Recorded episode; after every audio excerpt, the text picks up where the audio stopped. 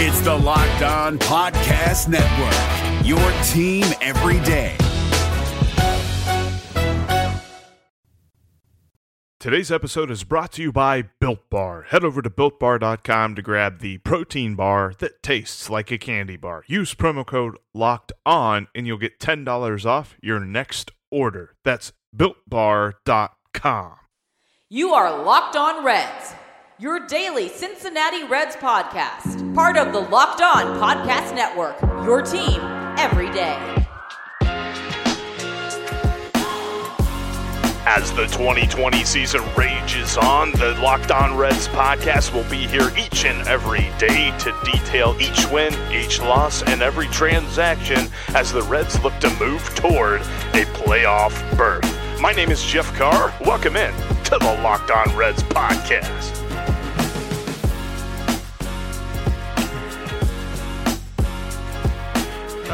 I, I mean, what are we doing? Come on, what, what are we doing? Uh, baseball is a fun sport, man. Baseball's fun to watch. You've got all kind of fun personalities, fun players, and we got these stupid unwritten rules. I oh my gosh, I tell you what, we, we're definitely to talk about Fernando Tatis Jr. from the Padres today. That that's absolutely going to be a topic. Also, real quickly as well, the Reds game tonight has been moved to Wednesday as part of a doubleheader. The Reds and the Royals will play both of their games on Wednesday beginning at 5:05 p.m. And I think it's really just to allow for more testing and things like that for the Reds to make sure that everything is okay. It's precautionary. I don't have a problem with it. I'll tell you what I got a problem with. The people who think that Fernando Tatis did something wrong.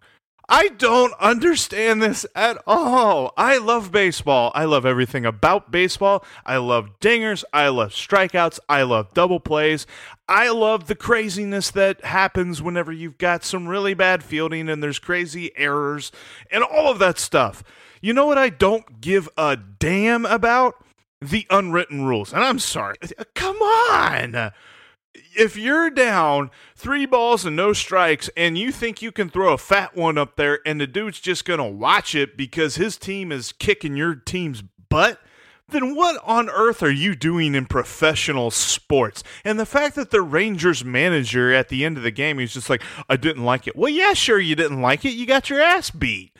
And again, I'm cussing. I'm just it's just coming out. This this is hilarious to me. I do not understand it. The worst part was the Padres manager like came out and said that oh Tatis was given the take sign and he ignored that and this is a quote unquote learning opportunity. What is there to learn? He hit the ball 400 feet.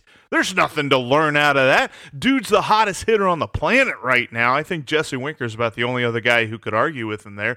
But come on, are we really going to do this when we're talking about Major League Baseball in 2020 and we're talking about a year in which our season was postponed for months at a time and we've lost out on a whole bunch of games and we've lost out on the fullness that usually is a 162 game season. Now we're down to 60 games and we're really going to sit here and talk about unwritten rules? Come on, man. Fernando Tatis, keep hitting dingers. In fact, I texted the ace of the podcast, Bronson Arroyo, to get his take on this. And he responded, I love this. He responded, I'm going to read this word for word. Bronson said this You never get pissed at an opponent for kicking your ass, no matter how they do it. If you do, you're just thin skinned and you don't want to take responsibility for your own screw ups. That's absolutely right. I mean, there's no there's no reason, and, and, the fact that the Rangers then threw behind the next Padres hitter to step up to the plate is just unbelievable. This has every bit of feeling of like whenever you're like you know a little kid and you're playing with your friends in the neighborhood, and and all of a sudden you're just beating this one kid. I, I don't know basketball, whatever you're playing. Eh, you're playing at a game, and he just takes his ball and goes home. That's what the Rangers were trying to do, man. I, I do not understand. And, and, and this just kind of accentuates the whole deal with baseball's problem of marketing itself. Fernando Tatis Jr. is one of the easiest or easily marketable players in Major League Baseball. And here we are, or here some people are. I'm not. Here some people are demanding an apology. The dude apologized. We're talking about a player apologizing for doing his job, a player apologizing for hitting a home run. This isn't a guy who just threw a fastball at somebody's face. This isn't a guy who just charged the mound and smacked him with a baseball bat. No, he hit a home run. He apologized for hitting a home run. What are we doing? This is why people who don't like baseball say they don't like baseball. No one on earth says that they love watching their favorite sport because of the unwritten rules. Nobody likes unwritten rules, but we pull them out whenever we feel like somebody's done something wrong. And I just do not understand that in this case. I mean, let's cross sports for a minute. Let's go to golf. If Tiger Woods is up by a million shots, are people like clamoring for him to just hit one into the woods or drop a ball in the water or something like that? No. In basketball, if the Boston Celtics are kicking somebody's butt, are we like begging them to just hand the ball over to the other team every time they get another possession? No. Then why on earth are we telling Fernando Tatis to take a 3 0 pitch that's a fat meatball right down the middle that he could hit about 500 feet? Come on if if Fernando Tatis is apologizing to a bad pitcher for hitting a home run off of him, then there's like 700 guys that need to apologize to every Reds pitcher from 2014 through 2018.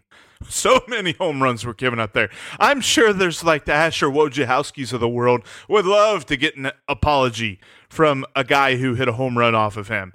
I mean, we're talking about, eh, eh, eh, and you you can sit there and say, well, Jeff the Padres were beating the Rangers by a whole bunch. They didn't really need more runs. What are we talking about? This is professional sports. If you're losing, there's no obligation for the winning team to help you out in any way because tomorrow the situation could be flipped.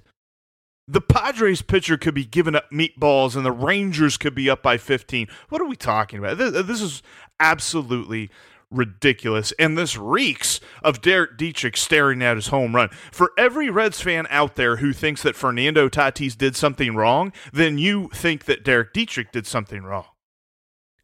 Spoiler alert. Neither of them did anything wrong. Anyway, I just had to, we had to talk about that. We had to talk about that. We are in a season where we are looking for fun. This is baseball. Baseball is fun. It's a kid's sport and we're sitting here we got people po- polishing their monocles and being like oh well let me tell you he shouldn't have swung at the 3-0 pitch he should have just let him throw an easy strike in there what the hell are we talking about also Bronson even doubled down on the unwritten rules thing, and he said if I had a no hitter in the ninth inning and a batter put down a bunt on me and got on base, I would never blame him. Exactly. You know why? Because the point is to win the game. Who gives a damn about unwritten rules? I'll tell you who doesn't give a damn about unwritten rules. That's Built Bar because they rewrote the rules whenever they created a protein bar that tastes like a candy bar. I'm serious, guys. The stuff tastes amazing, and they've got some really good new flavors coming out since they've revamped their operation. They've got caramel brownie, which sounds absolutely fantastic. Can't wait to sink my teeth into that. And plus, they've still got their favorites like chocolate coconut, which was amazing to me, one of my favorites. Also, double chocolate. I mean, come on, so much chocolate that, uh, uh, but guess what? It's healthy. Go to builtbar.com right now and type in the code locked on. You'll get $10 off your next order of the protein bar that tastes like a candy bar and it's healthy for you as well. If you're doing if you're doing the keto diet or something like that, fits right in.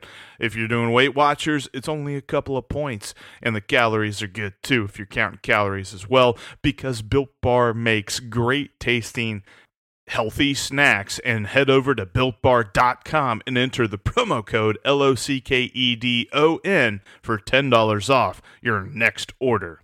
That's builtbar.com. Chances are, if you're listening in here to the Locked On Reds podcast, you probably already figured that would be my reaction. But oh my gosh, just unwritten rules. So get out of here with that take. This is a terrible take.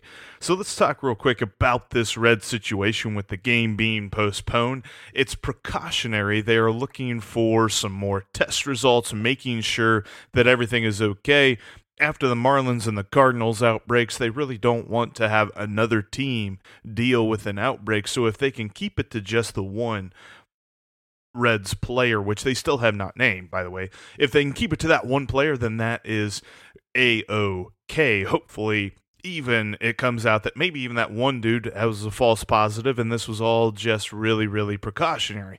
But at the same token, they flew to Kansas City earlier today, so they're already there. They're ready to go when there will be hopefully a doubleheader tomorrow beginning at 505. And it's an Important to note as well, Bobby Nightengale wrote this in his story on the Enquirer. One Reds player tested positive for COVID 19 on Friday. There haven't been any additional positive tests, but there could have been players held out of Tuesday's game because they were exposed to their teammate and identified in the contact tracing process. So they're allowing for a little bit more testing to make sure that those guys are fine and they'll have them in Tuesday's game. Also, nice little plug there. Bobby Nightengale will join me later this week on the podcast. He'll be on Friday's episode. We'll be talking all things what the Reds are doing right now. Probably going to ask him about this unwritten rules thing, and I got a feeling I know what his answer is going to be as well. Just absolutely ridiculous. But also, a quick note as well for this Royals series, the two games that they have left. The Royals just called up Matt Harvey. You might remember Matt Harvey. He was a Red not too long ago. Well, it seems like just yesterday, but he could possibly pitch against them in these two games, and that'll be very interesting to see as the Reds split the first two games at Great American Ballpark at the beginning of last week. We'll see how the Reds and Royals finish out this series here.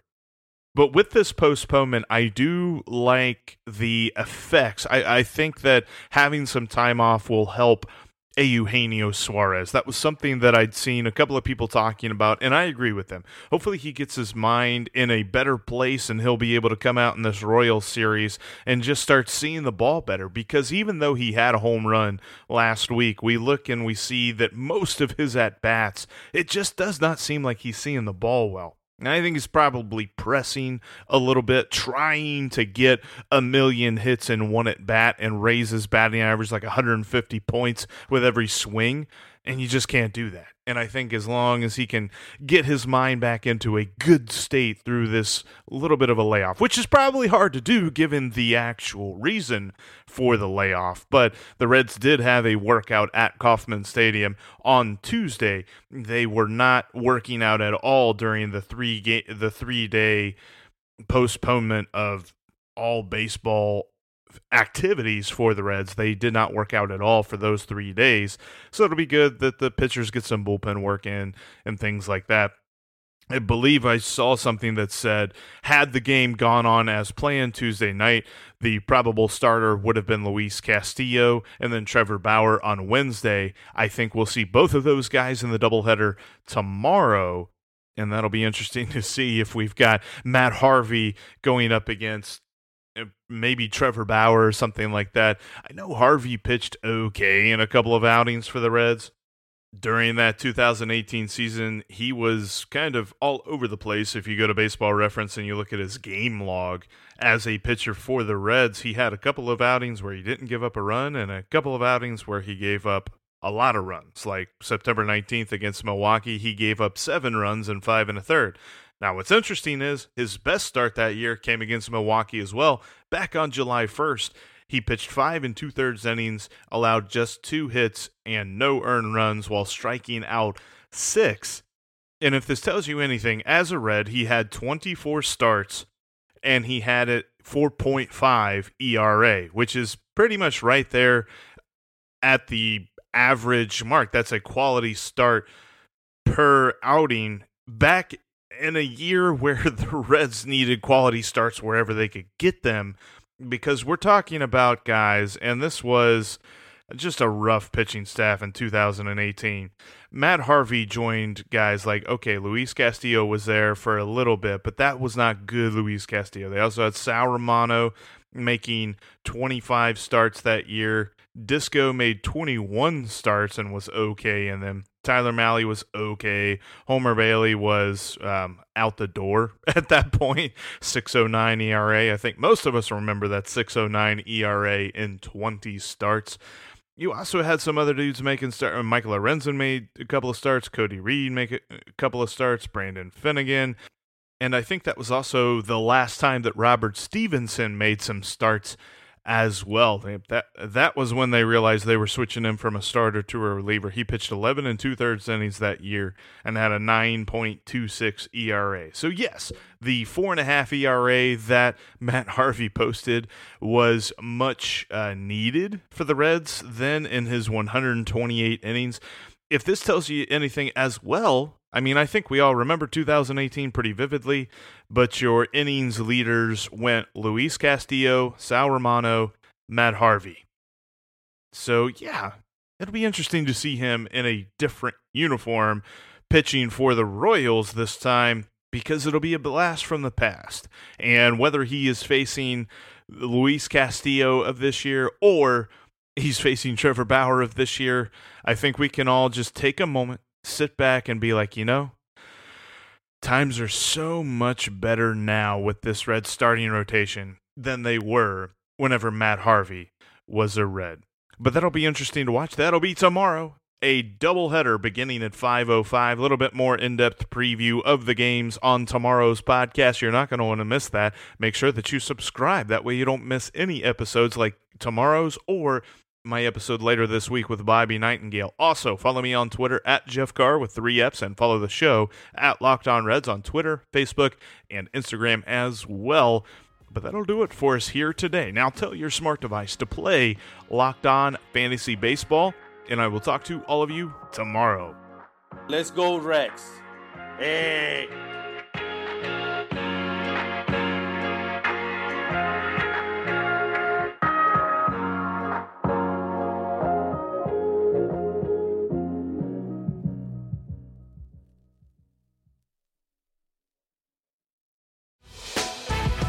Prime members, you can listen to this locked on podcast ad free on Amazon Music. Download the Amazon Music app today.